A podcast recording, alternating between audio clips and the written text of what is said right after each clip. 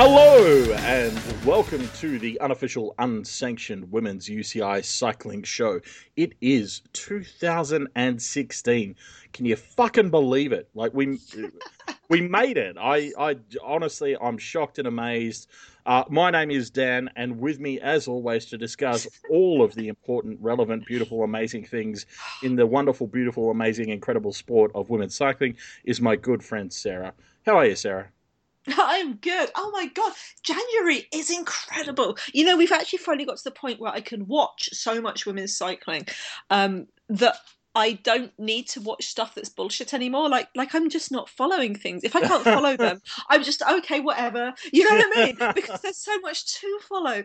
If you love cyclocross, if you love track, if you love road, we've just been crazy. Every week there's been a huge amount to watch, and it's just getting more. We've got more this weekend. We'll tell you all about that. So it's such a full calendar now, isn't it? I mean, particularly when you add in, I mean, I know, you know, that from a certain viewpoint, they're not like significant races in terms of well, I guess the New World Tour or anything like that. But, you know, from things like the Bay Crits all the way through Australian Nationals and Tour Down Under and we've had racing in South America and Track World Cups and like it's only just like the third week of January. How the fuck are we this busy? This is insane. Yeah. And it's wonderful. I mean, it's not, you know, things aren't perfect. I'm not saying, yes, we're in that shiny, bright utopia, but compare this to a couple of years ago, like even when we first started podcasting, and there were maybe 5 or 6 opportunities to see live women's racing, and that was across all sport, maybe 10 if you add in track, you know, 10 opportunities in the year to see live women's racing, and now it's like every weekend, you know, between Christmas and New Year. I think I watched 6 cyclocross races. I was going to say, it's now that horrible dilemma where you're actually having to prioritise and choose which ones you will watch, because like you're actually spoilt for choice now. So Now, this means that we're not going to talk about everything. Yeah, dear listener, we're not going to talk about everything since we last podcasted on Christmas Eve, because oh my God, we can't. But so we're going to be just talking about things that have interested us, things we've seen, things that made us a bit cross. You know, just stuff that we like. Yeah, we'll be talking about lots of things, so don't you worry. We'll fill the time. So you know, get your whiskey of choice and your largest glass and load it up. You see, I just say make a cup of tea, but you know, a quick shout out to anyone who's commuting to work or on the train or doing things like that and can't get themselves the beverage of their choice. Just, you know, just turn away from the horrible. Those are both situations in which I've had whiskey. So I don't understand. He's not an alcoholic. He just plays all on the internet. It's true. I'm Australian. I did. I have to confess, I did tell a colleague yesterday that workplace whiskey is not a choice; it's a lifestyle. So, oh my God, there's going to be a reason why. You know, in 10 years' time, when I say where are we going to be in 10 years' time, we know that Dan's going to be in the gutter. Are you kidding? We'll have robotic livers by then; it'll be fine. I was hoping you'd come back with we're all in the gutter, but we're looking up at the stars. No, whatever. You can't see the stars because of light pollution and fucking carbon in the atmosphere and shit. I am happy, Sarah. Dan's grumpy. Dan. It's so normal. Should we start with Australia, since we're talking about Australia right now, because it's been crazy good and it's still going on, and there's still to go. There's been a heap on. Gee, I mean, where do you want to start? I mean, honestly, we start with the new year. When the new year started, how do the Australian cyclists celebrate the new year? Well, they get up unreasonably early, which I have issues with. And then they race, which, you know, is great. So, yeah. Where tell me exactly where you want to start. Bay Crits, January the 1st. 1st of January, Bay Crits. Okay, we do want to go all the way back there. Okay, all right. So, we won't talk about it all in graphic detail, but the good thing about Bay Crits, dear listener, is that there are videos, and I've put a link to them on our site, ProWomensCycling.com, and I'll put links to everything that we see and stuff that we don't get around to talking about here. But Bay Crits...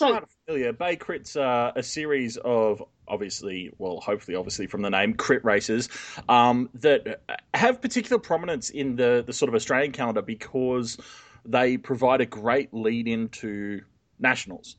And so, you know, timing wise, and it is that kind of weird thing because, you know, in the Southern Hemisphere, like this is our summer. And so this is when our sort of domestic racing scene kind of like it's one of the peaks is Bay Crits leading internationals, which is kind of weird given the way the Euro season goes. So, yeah, the Bay Crits are lots of fun. They're down in the southwestern region of Melbourne, sort of like it depends on how you divide it. Like they're part of Greater Melbourne or they're slightly. Mate, they're on the coast. Yeah, they're on the coast. Yeah. Well, hey, I'm just trying to explain how it works. Like I know you understand Australian cities; they're huge. I used to think they were on Mitchelton Bay because the name is the Mitchelton Bay Cycling Classic. But then then people kindly pointed out that Mitchelton is the wine manufacturer who sponsors them. It's a winery. I mean, it's not Mitchelton Bay. It's an Australian race, so you know, yeah. So yeah. 3 days of racing, different styles of crits. Sarah and I have an ongoing argument about whether hot dog circuits are real things. I maintain they're not because hot dogs are American and so they can't exist in Australia. And I guess at this point we should probably talk about the actual racing.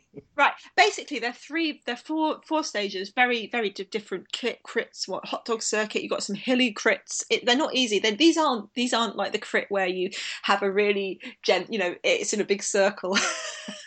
The roads are really wide. This is like got nasty corners and it's difficult. And yeah, and it was they're just beautiful. They're beautiful, beautiful races. And my favourite thing was when Gracie Elvin won the first one. She said she won it by accident. Yeah. Which what was it? She was trying to lead someone out, wasn't she? She was trying to lead Sarah Roy out, her teammate Sarah Roy out, and oops, she accidentally won, which was hilarious, really funny.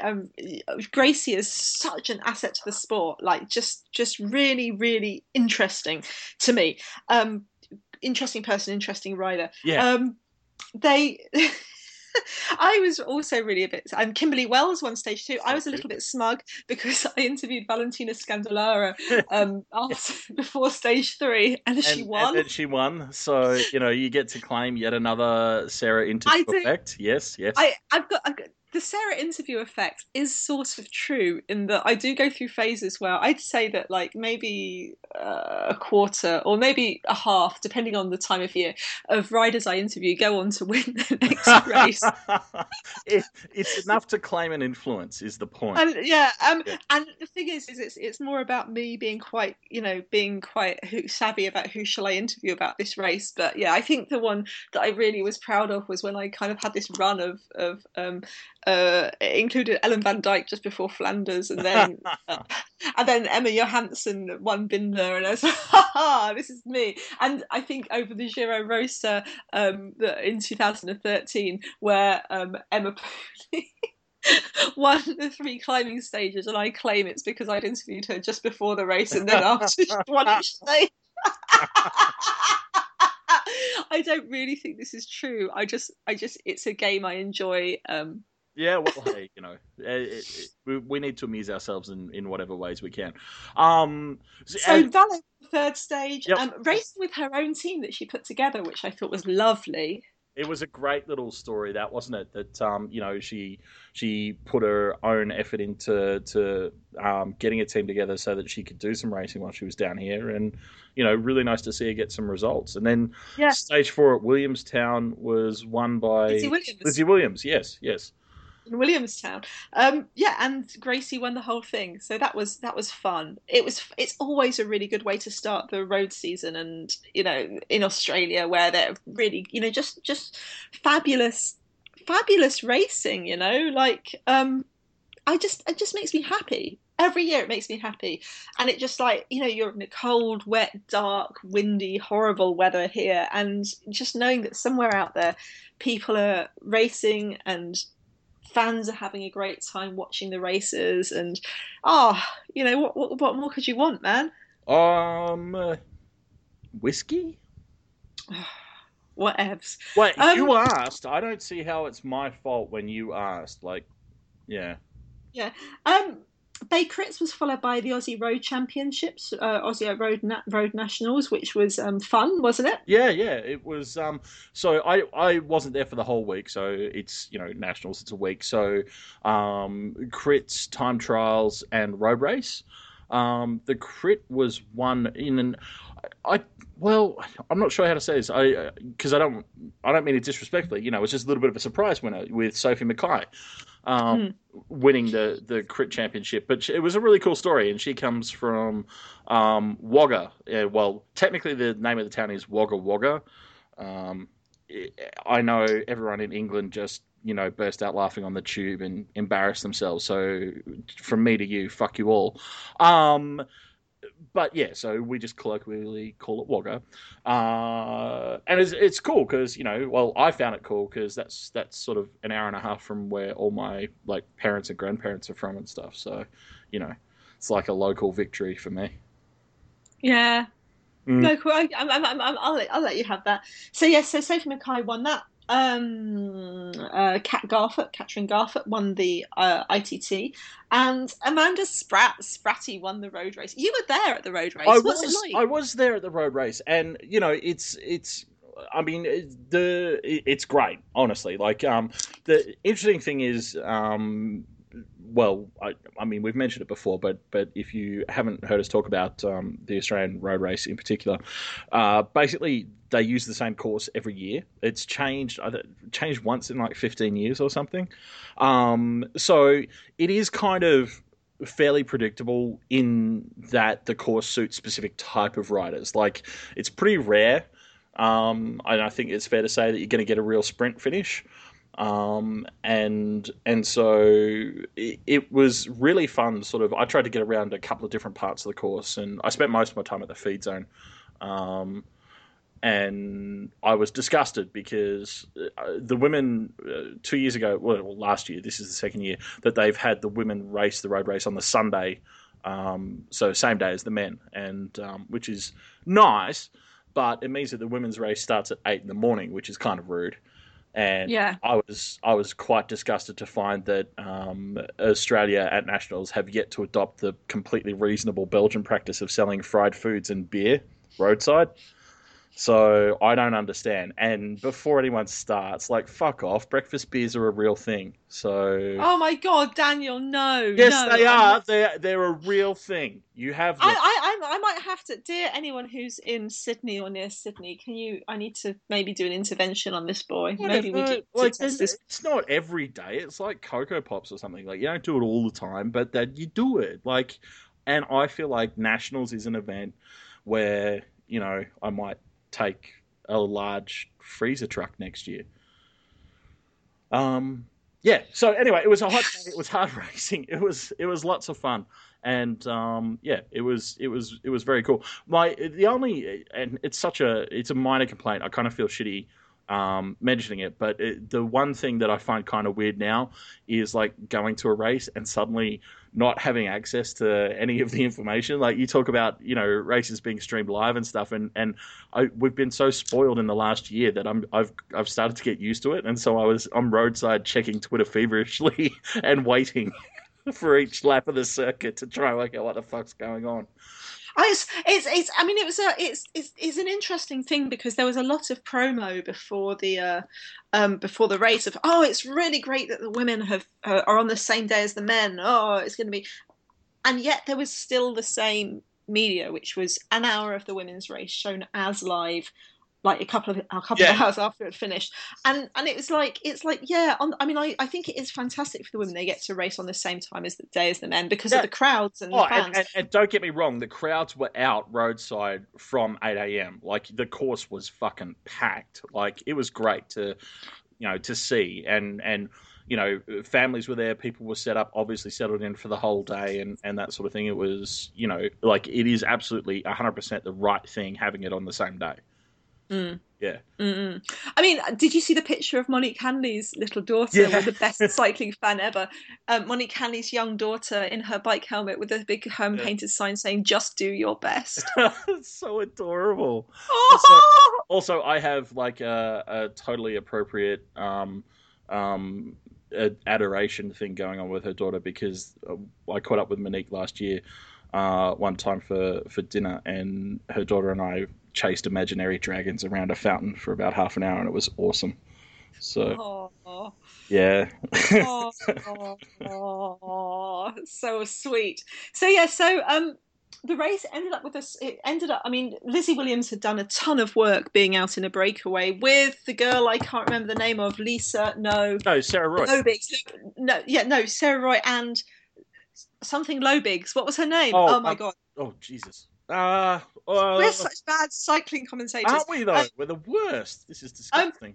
Anyway, but they ended up getting caught by Sarah Roy's teammates, yes. Amanda Spratt, Spratty, and Ruth Corset, and it ended up with Spratty and Ruth Corset racing together, and they're both really such wonderful riders. Spratty is a uber domestique, hardcore, lovely. She's like got that everything you want in a domestique, in that she's hardworking, gives everything, tough as nails on the bike, and laid back and mellow off the bike. You know what I mean? Yeah. She's just lovely. And then Ruth Corset is a domestique rider who's had basically been told she's too old by Cycling Australia to ride for them, which is a shame. But she's racing and being the mother of a couple of girls, which, you know, is no one blinks twice if a dude has kids, do they? Yeah, but, yeah. Just once, actually, dear cycling journalists, just once, I'd like you to ask one of the men how they juggle being a father and a cyclist. Well, yeah. You know, it was Louisa Lobigs, by the way. Louisa Lobigs. I was looking at that amazing Twitter account, Man Who Has Everything, which turns things you commonly see said about women on their head and says them about men. And it's Man Who Has It All. I recommend it, people, because you can find today's debate: how can we nurture more male moguls in the media industry? Yeah, or how can we help men achieve the pinnacle of success in their professional careers as well as at home? And isn't Sarah lovely because she also helps cook dinner and does? Yeah.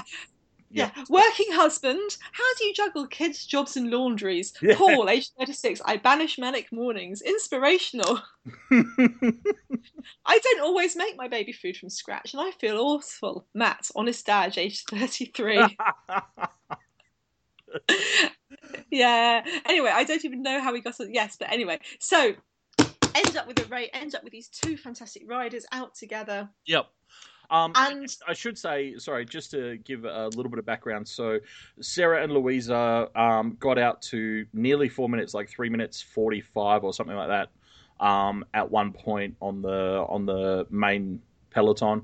Spratty and Ruth caught up to them, and then they got away in a small group. But they only ever managed to get 45 seconds from that point on over the main peloton, so just bear that in mind as Sarah tells you the rest of the chase story. It's narrow margins. Yeah, so they end up getting caught, and it's Spratty and Ruth out together. Spratty starts her sprint early. Spratty is not a sprinter. Go Spratty, and beat Ruth. But the end game, you could see how close the chase got to them. It was beautiful racing. I'm gutted that YouTube has failed me, because normally I'd expect to see that hour of racing on YouTube, but no. Really? Yep. It might be... well, hang on a second. Let me see. It may... Yeah. No, I'm not going to be able to find it now because their website's shithouse. But the national races were covered by... one of the commercial networks here on a secondary channel, and so it's entirely possible that the video's wrapped up on one of their, you know, online catch-up portals, but it'll take me a while to work that out. So if I can find it, I will add a link to our post on our website, which Sarah loves to say as ProWomensCycling.com. Which yes. Probably something you already knew because you're listening to our podcast. But anyway. You know, I've got on my list of things to say is don't forget to remind people that we've got a new RSS feed. But I think if people are listening, they probably know that already. But we've got a new RSS feed. Dan beautifully shifted us over to SoundCloud from the server where we were being hosted for free by Dan's very good friend. Thank you, Dan's very good friend. But we now have a really exciting interface and fun things that we can do in embedding, but we have lost a ton of listeners. because everyone who RSS us can't find us. Oh, apparently my Cavalier. Surely they'll work it out. Like we'll post it everywhere. We'll keep mentioning it, but you know they'll notice, won't they? And yeah. No. It's if you ever want an ego blow, do a podcast. Don't lose all your. Sarah, don't be negative. Just like remind everyone to tell their friends again. Just guys, do us a favor and tell everyone. You know, oh my God, did you hear the latest episode? I can't believe Dan and Sarah said that. You know, just help us create some buzz. Yeah. Anyway, so that was nationals. Moving on from there, we get into San Luis. We crossed quickly over to San Luis in Argentina. Right. The Tour Femenino de San Luis. This is the first UCI race of the year. They start off with the Grand Prix San Luis, which was won by Malgorzata Jasinska.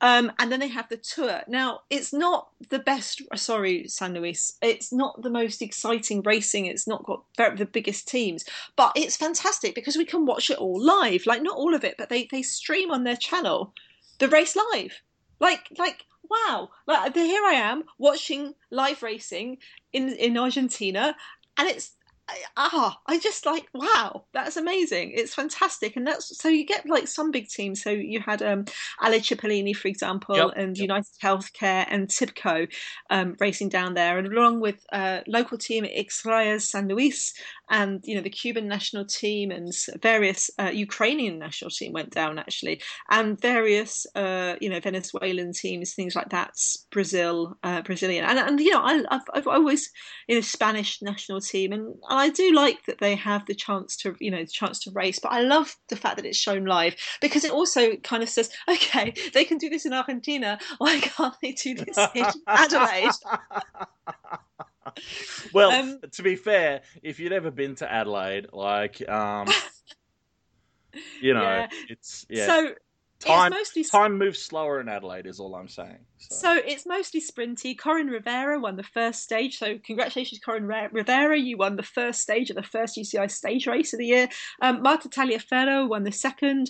Iraida Garcia Ocasio won the third stage, which was in a really interesting, and it's a flat finish and you get a away, and so you had Iraida Garcia racing, I think, with Arantxa Villalon, but Sanchez with her, behind her, and the bunch kind of chasing, but not being able to find out. That was interesting. ITT Stage 4 was won by Lauren Stevens. And then stage 5, which was the hilly stage, was won by Katie Hall of UHC. Now, I just want to give a shout out to Katie Hall because she's only been racing since 2013, I think. She's about 30. And she was a rider who I spotted doing a most amazing domestique work for Coryn Rivera at the Philly Classic and at the USA National Championships last year. Watch out for her. I think she's got a really big career ahead of her, and winning the climbing stage was a really good thing for her. Alanis Sierra Cañería of Cuban national team won the final stage, and Katie Hall had won the whole thing. Cool. So so that was exciting, and massively, literally the day after that one's finished, the next UCI stage races started. We had the Tour of Udon stage race in Thailand, which was pretty much solidly won all stages, and the overall was won by Juntatip Maniphan of Thailand. So congratulations to her. And she also won the Udon Thani's 123rd Anniversary International Cycling Classic, which was on the 17th. So I'm a bit, I'm in two minds about these races. They kind of popped onto the UCI calendar as very pop-up races. I think it's great that riders in non-traditional cycling backgrounds get UCI points too, but I'm equally think perhaps we should have a new category of races. Do you know what I mean? Well, I just go back to I know I say this all the time, but like, dear UCI, why don't you just fucking put Sarah in charge of women's cycling? Like, it would just be simpler for everyone. Well, well, it would. I mean, for a start, we could all blame you, which because I'm tired of it being only me who blames you for everything. Sweet me. And the other race we had, because this is how many races we've had already, oh my God, was the Santos Women's Tour. And, yeah. You know, I was saying earlier that we're at the stage now where there's so much live cycling to watch. You know, we've had the Track World Cup in Hong Kong, which was amazing. We've had tons of cyclocross. We've had all sorts of things. And I didn't even follow. I know this sounds terrible, but from the kerfuffle about trying to find the hashtags, from the faff about trying to find results on their website, from the complete lack of video, it's a little frustrating. I mean, you know, it's a reasonably new race and they are growing it, and, you know, I don't want to be unfair in that regard, but at the same time, it is, like you say, particularly in this day and age, it's very frustrating to not have any video. Like, you know, give us some highlights, give us something. Yeah, I mean, we've got something because Vox Women are down there, because Wiggle High Five are down there. Yeah. We're getting some video, but I am, to be honest, this is the... I've said this before, but over the summer last year, we had like 6 live women's road races on consecutive weekends that I could watch. Yeah. And this, in January, we've had so much racing that I can watch. And actually, I ran out of time because I do actually sometimes leave the house. No, it's totally understandable. And also, you know, to be fair, it is my backyard, so you'd kind of hope I'd know something about it. Yeah, and we're in luck because I do know something about it. Can I just say... the thing about the hashtags, I blogged about this last year. It's people laugh at me because I get so irate about the lack of hashtags because, you know, it's like, what hashtag are we using? It's like the day before the race. And I think it's Polder Speed had asked the race, and they said, oh, yeah, we're just using the TDU hashtag. So, well, that's not madly helpful, but okay. But then other people are using the TDU women hashtag. And then you see other teams just like, right, you know, actually we're going to use the Santos Women's Tour hashtag. And the reason it's important is that when you're trying to follow a race and it's not on TV, making things easy is the way forward. So this is why people I have a Twitter list that I update with, with, you know, people who you can follow the race. So you can just kind of follow the race, you know, in one place. You don't have to be faffing around, and, you know, and you can also kind of clear it out of your general Twitter stream. You know what? This should actually be, you know how part of the World Tour, and I know it's the World Tour, but like as the World Tour goes, hopefully so will most race organisation in a few years.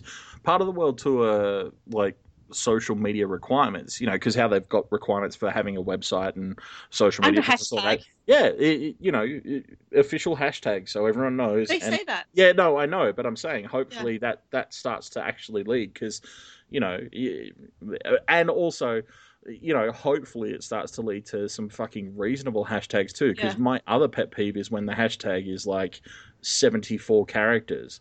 You know, Santos Tour Down Under UCI Women's, and it's like, oh, for fuck's sake. You know what? The worst one this year was the British National Cyclocross Championships, where the race was using the hashtag Dirty Weekend, and the British Cycling were using the hashtag Cross Champs. And then people started using, like, CXNats 16.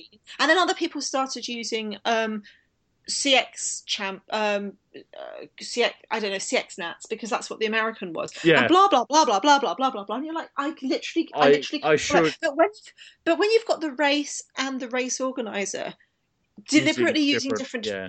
And I can understand why British Cycling wouldn't use Dirty Weekend, you know. I can totally get that. I mean, I also feel like this is possibly the moment where I should apologise for deliberately trolling you when I was down at Road Nats for Australia by using not just wrong hashtags, but hashtags for other events that sounded similar, just to troll you. But also, should I really apologize for that? Because it's kind of my thing, but sort of yes, but also no. It's just we're 2016. It's like hashtags are easy. Hashtags are easy. Just oh my God, like just. All right. Well, moving on. So racing. So the Santos Women's Tour was on this week. 4 stages.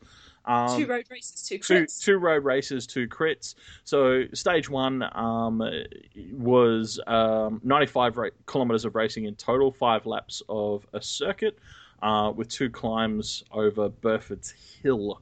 and a couple of sprints as well. So the first stage was won by Kat Garfoot. So obviously, you know, she's on great form at the moment. A bit of a sprint finish. So Shelley Olds came in second, Danielle King third, and Lauren Kitchen was fourth in the same time. And then Tiff Cromwell was fifth, 9 seconds back. So, you know, pretty tight finish on stage one. Stage two was the first of the crits. So this was in Adelaide proper around Rymal Park. It's actually one of the things, like I joke about Adelaide, but one of the things that Adelaide is known for is got lots of beautiful parks and gardens, like right around the actual centre of the city. So, yeah, nice picturesque sort of places. So anyway, that was a 20-kilometre circuit, 12 laps for the crit. And that was won by Nettie Edmondson. Again, sprint finish. Chloe Hoskin.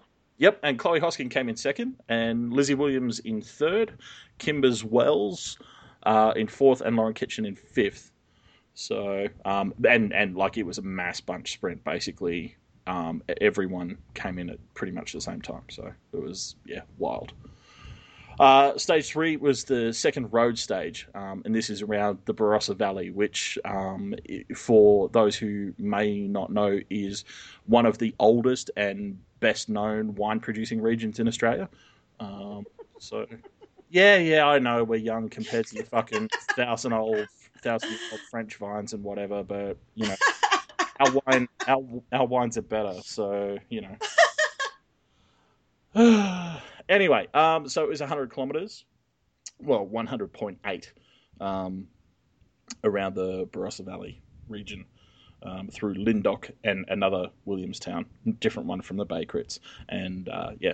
Anyway, so that was won by Lizzie Williams of Green Edge, and she actually got a bit of a gap. So Kat Garfoot came in second, but 19 seconds back, and with her was Lauren Kitchen, Shelley Olds, Danielle King, and Tiff Cromwell was another 5 seconds behind. So I think we're starting to see a bit of a pattern as to who the contenders have been through this week's racing. And stage four was the second crit. This was at back in Adelaide, and you know, slightly different park region, but you know, another nice parky area in Victoria Park. It was a 1.2k circuit, so you know, very much a crit for people to enjoy. There were sprints at lap 5 and 15. So that one was won by Kimberly Wells, and again, huge sprint finish. So Nettie Edmondson came in second, Kat Garfoot third, Shelley Olds fourth, and Tiff Cromwell in fifth. And that gave us an overall final result of Kat Garfoot winning. Wow. Yeah. I mean, yeah. Garfoot's been interesting, hasn't she? Because she's not been riding for that long either. Yeah, yeah. And it's kind of racing, you know, she started off as German, she moved to Australia when she got married to an Australian and became Australian. It's kind of a really interesting, you know, it's just an interesting story, and it's also been interesting to see, you know, the enthusiasm from her teammates and other riders from the Australian part of the peloton who, you know her and are very excited for her. And I've seen more than one, you know, sort of quietly tip that this could be a bit of a breakout year for Kat. So it'll be interesting to see how she progresses as the season goes on. It was the final placings were actually decided on stage results because the time gaps were non-existent for the podium. So Shelley Olds placed second. Lauren Kitchen for High Tech was in third, with Danny King for Wiggle in fourth and Tiff Cromwell fifth. So yeah, it was an interesting, you know, 4 days of racing and pretty exciting. Like we said earlier, it would have been nice to be able to see some video from it. I feel like it can be summed up pretty well with Carl Lima, who flew out of Melbourne this morning declaring that, Australia is his new favorite country. So, you know, and Carl says that about all the countries. Full respect. No, he's a Norwegian man of honor. Carl says that about all the other countries except the Scandinavians. He means it. He means it this time. He especially means it when he says it about us. Like, obviously, it means more. Yeah. He also says our wine's like better than yours. So Well, I imagine it's better than Norwegian wine. Well, it's definitely better than British wine, so, you know. Anyway, so, yeah, so, wow, phew, wow, that's a lot of racing. That's a lot of racing. And I mean, you know, It's a lot of racing, and we're still not fucking done with January. And there's all sorts of crazy shit going on. And we haven't even talked about, like, the Track World Cup or oh, God, there's just so much. So much. Now, basically, where we are in cyclocross is we had the national championships. Sanne Kant kept the Belgian national championships. No surprise there. Katie Compton won the USA championships. And I read a really interesting interview with her on Ella Cycling Tips about how she suffered from depression and really terrible saddle sores last year. So, you know, good, you know, it's like if people have been wondering why Katie isn't at her best and brightest, that's part of it.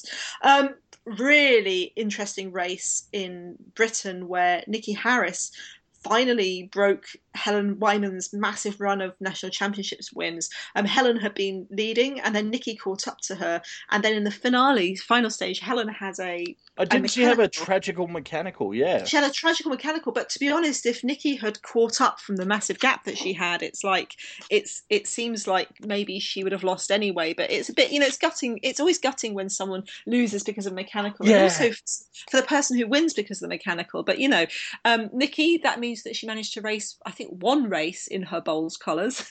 Well, it's also that's actually a very good point. But it's also it is great for that rivalry, though, isn't it? Like, you know, it's yeah. But it's yes. And then we had Eva Lechner won in Italy. And the other really big, because, you know, most of the national championships, you know who's going to win, yeah? But the other big one was the Dutch national championships, which has so many good riders, and that was won by Talita de Jong. My money had been on Sophie de Boer, who's just come back from injury, but it's fantastic. More live cyclocross this weekend. On Sunday, it's the last round of the Cyclocross World Cup, and then at the end of the month, and the last weekend of the month, it's the Cyclocross World Championships. So do watch that because it's going to be fantastic. But I mean, cyclocross with, I think I've said this before, but I think what happened was because Sporza lost the rights to show the Bpost Bank Trophy, and which went to this new pay for site Play TV. Yep. So Sporza responded by.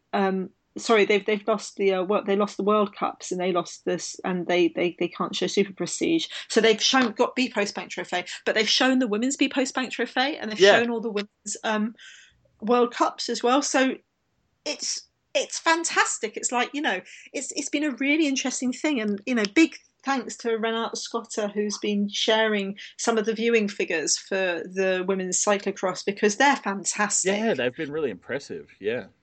So, yeah, tons and tons of racing, basically. Oh, my God, so much racing in cyclocross. But we've got lots of video. Fortunately, you've rounded up so much video. Yes, I haven't done the last week because to be honest, oh, my God, it's exhausting. I ran out of space. But I'll put links on our site. Yeah. The next race is coming up. On the 30th of January, as we've got the Cadel Evans Great Ocean Road Race, and then the Ladies Tour of Qatar, which I love, is starting on the 2nd of February, and we may or may not get streams for that, so cross your fingers. And then there's a break. Oh, phew, we need a break. Oh, my God. Before the Omloop Het Nieuwsblad on the 27th of Feb. And that's the progression of the regular season. But don't worry because, you know, 30th of January sounds like it's so far away. Like it's pretty much a whole week. So I can understand your anxiety, but that's okay because we have partnered with our good friend and you know, enthusiastic supporter of your need for women's racing on bikes, Dr. Brodie O'Donnell. And they're going to present you with a stunning hour of entertainment. It's not our part, nothing to do with us. Bridie Friday. Bridie Friday is the worst. No, oh my God. It's wonderful. I don't know why people haven't adopted Bridey Friday, because I think it's wonderful. I think it's the best. Oh, that's so wrong. No, it's not. It's brilliant. This is exactly why the English have such a terrible reputation around the world. Your obsession with weird rhyming schemes. You know, like things just and people have names. Like, just fucking use their names. Like this is ridiculous. So anyway, on Friday. No. I just want to say that Bridey Friday. Sadly, I didn't invent. Although I did think I did, but it didn't. I didn't. I was just remembering it. So if you want to give credit, where I'm gonna hate whatever you say next, aren't I? I'm gonna be like, fuck. Yeah. Like... if you want to give credit. You see, you can't even say it. It's that bad. This is oh god. I'm going down and finding my. I'm trying to remember because I could. You know, like when you can. Oh, picture so you're someone... stalling. So that's even better. Yeah, I'm stalling because you know when you can picture someone's Twitter icon in your head. Andy Rue. It's Andy Rue. You could go talk to Andy on at View from Essex and tell him how much you love Bridey Friday. Well, can you just say Bridey Friday for me? No, I can't. It literally can't. The other person I need to shout out to is Polder Speed, who came up with the name for this weekend because it's the Hugger Heider Cyclocross World Cup. He's called it Hugger Bridey. Ah! Oh, God. Well, anyway, so leaving all of that weirdness aside, so Friday night Australian time, Dr. Bridey O'Donnell will be attempting the hour record in the Velodrome in Adelaide. Yeah. And there's actually some sprints on beforehand as a bit of a warm-up act, which will be really exciting. Tickets are only $20. So if you are in Adelaide and looking for something to do on your Friday evening, Velodrome-wise, do recommend. It will be streaming as well, so you can watch along live wherever you are. And most importantly of all, it will be at 8 p.m. Adelaide time, which means that you can definitely have beers while you watch it. Definitely. Yeah, 7:30 a.m. Bristol time. So breakfast British time. Yep. And remember, she's got to beat Molly Schaffer Van Howling's record of 46.273 kilometres. Yes. Now, Bridey made me fall in love with the hour, which really did my head in because I never thought I'd like it. This is the thing: is like you've got the interview where you actually are like, yeah, you know, well, I mean, this was always the default position, wasn't it? You know, like it's an hour of going around a velodrome, like you know, it's an achievement, but it's not the most scintillating thing in the world. And now you're just like in love. I'm not in love. I just didn't know that I liked it as much. Bridey explained it to me. Bridey's very convincing. Yeah, yes, that is true. Bridey's very convincing. Are you going to share how she convinced you, or do you want everyone to just go back and listen to the interview? I'm far away, but like, yeah, okay, go back and listen to the podcast now. And, yeah, good luck to Bridey. It's you herself. That's a great pre-hour attempt warm up for you is to listen to the interview.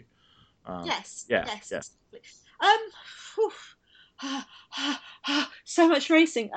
Really interesting stuff too, though, because you know, Santos Women's Tour was the first outing for Cylance, a brand new pro team for 2016. And there's been tons of things from media from team. Big thanks to Wiggle High Five and to Vox Women for the videos that they've had from Down Under. Speaking of new things for 2016, how about this? You know, Canyon SRAM Zwift partnership for 2016. That's eyebrow-raisingly new. To me, yeah, it's Zwift. If you don't know, is one of those sort of virtual training partner things. So for when you're riding the trainer at home, you know, for those of you in northern climes who, unlike Australia, who our 4 seasons are, it's hot, isn't it? Fuck, it's hot. It's really fucking hot. I'm pretty sure you can cook food on it. It's that hot, and oh my god, everything's on fire. Those are our 4 seasons. You know, in the north, apparently you have this thing called snow. And so you sometimes ride bikes inside. Don't you ride bikes inside in Australia under the aircon? No. The only time we ride bikes inside is when everything is on fire. Right. Well, Zwift is one of those things that, does online tracking, and they've partnered with Canyon, and apparently they're going to have a competition to see to see if they can basically find a cycling star via Zwift. Yeah, so I'm not 100% sure on what their selection criteria are going to be, and obviously, and they acknowledge this in their press material, that there's other stuff to being a pro cyclist, like your bike handling, your tactics, and all that sort of stuff. But they're saying Zwift gives them an opportunity to potentially identify basically raw talent. It's yeah. And they do have a point about there being limited pathways for women to get into pro cycling.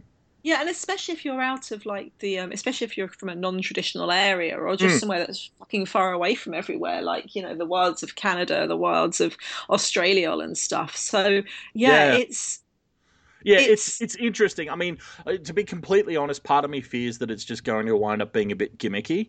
I really hope it's not, and I'm not suggesting that it is. It's just a fear. But how exciting will it be if in a year we're talking about someone who has actually been found via this effort and is making a go of it? That would be very cool.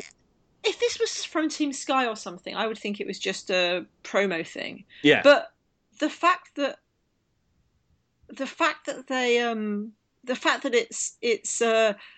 it's with Canyon makes me think this might be real. And they're saying that actually it's not going to be just about the Zwift. They're going to also bring the top three riders or whatever to the to a team camp and to ride with them and do some real skill based stuff and assessment in roads on real conditions and all that sort of stuff. Absolutely, they seem to have thought through a process. Yeah. Yeah, but I find it as a really clever, really, really clever way of doing it. And Marianne Vos was doing something with a different one of these programs. I'm so sorry, I can't remember, where she was getting people to ride against. They were getting people to ride against Vos and the trainer and compete with her, which I thought was super exciting. And I'm really fascinated in these clever ways of marketing your product. I loved it when Strava. Isn't it? Talk about adding value for your sponsors. Yeah. And I mean, Strava, for example, did really well when they sponsored the Queen of the Mountains at the Aviva Women's Tour in the first year, when it's Friends Life Women's Tour, and they had that beautiful moment when they put out how many Queen of the Mountains Marianne Vos had won that day. She'd won something like 338, and so you get that beautiful thing where people go, "So Marianne, what's your advice to people from Strava who want to get it back?" And you take a bunch of girls, and it's really, really interesting. That thing where it makes it's not just about sponsorship, but it's about making people look at your product in an interesting way. Yeah, and remembering things about your product. Even I'm never going to use something like Zwift. But they're now the number, but they're in my head. Well, and even for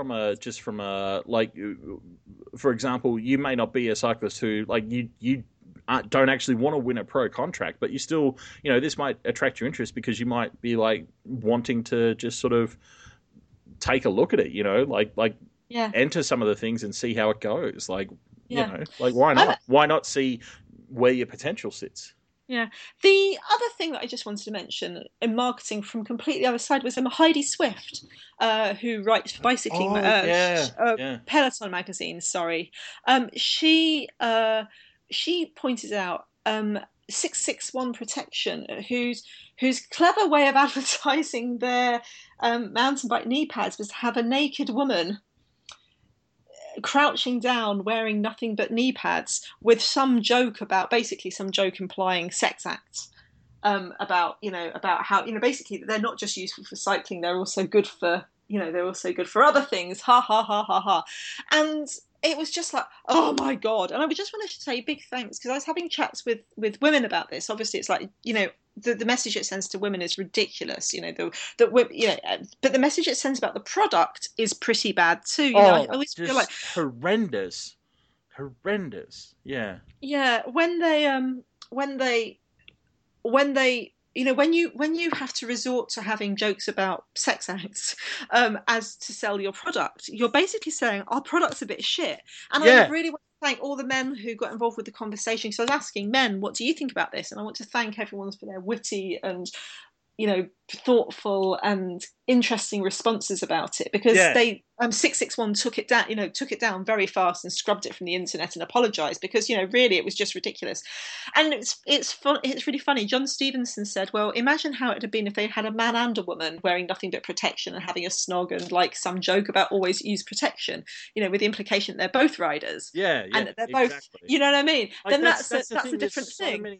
So many smarter ways they could have made essentially the same joke that were, you know, more clever and inclusive and not as offensive and stupid and shit and stuff. And I have very limited tolerance for that sort of behavior, and good that they took it down, but it should never have been up in the first fucking place. And I would like nothing more than to find the marketing team responsible for that initiative and slap them all in the head with a cod. Possibly slightly rotted cod. So, but I mean, as someone said, you know, it's just laziness. It's laziness and it's stupid, and it's like it's the opposite of good marketing. So it's kind of nice to have those kind of to bookend. 661 did take it down. They you know, it's kind of like it was lots of fun. People are very, very funny about this sort of thing on Twitter. I think that's the other thing, is some people saying no, but all publicity is good publicity, but I don't believe it. No, once you get the kind of really witty Twitterati shape smashing you. And let's you know, more than one you know, celebrity or political figure or whatever has been brought undone by bad publicity. There is plenty of bad publicity in the world. So, you know, dear cycling industry, please stop being shit with your ads. And if you're not sure, feel free to send them to Sarah and I, and we will critique them on the podcast for you and let you know whether they're shit before they go out. Dan is actually a professional social marketing professional. And I just live on the internet. I'm also, as you can tell, possibly not that shy about letting people know if I think their idea is shit. So. Yeah. See, also Australian. Marketing that I really love, Valentina Vos. Might know him. He's fantastic. Yeah. Yep. He's Ballant does an amazing cyclocross album every year, which kind of covers the season, the preceding season. It has wonderful photos. It has wonderful articles. It's just amazing photography, amazing and very funny writing, you know, about the season and stuff. Beautiful production every year. Yeah. And this year he's doing it on Kickstarter, which is great. So you can either just buy the book on Kickstarter in advance. You can also just give him some money. And I really recommend it. Ballant is a lovely person. He's at cyclephotos.co.uk. And I he deserves all the success in the world. I'm super happy. The things that he does to promote the sport are wonderful. Yeah, if you like cyclocross at all, and if you like beautiful pictures at all, then you really should be pre-ordering that book. Yeah. Yeah, so, you know, good luck to Ballant. If you want to win something rather than buy something, Danny King is auctioning off her Queen of the Mountains jersey, one at the Tour Down Under.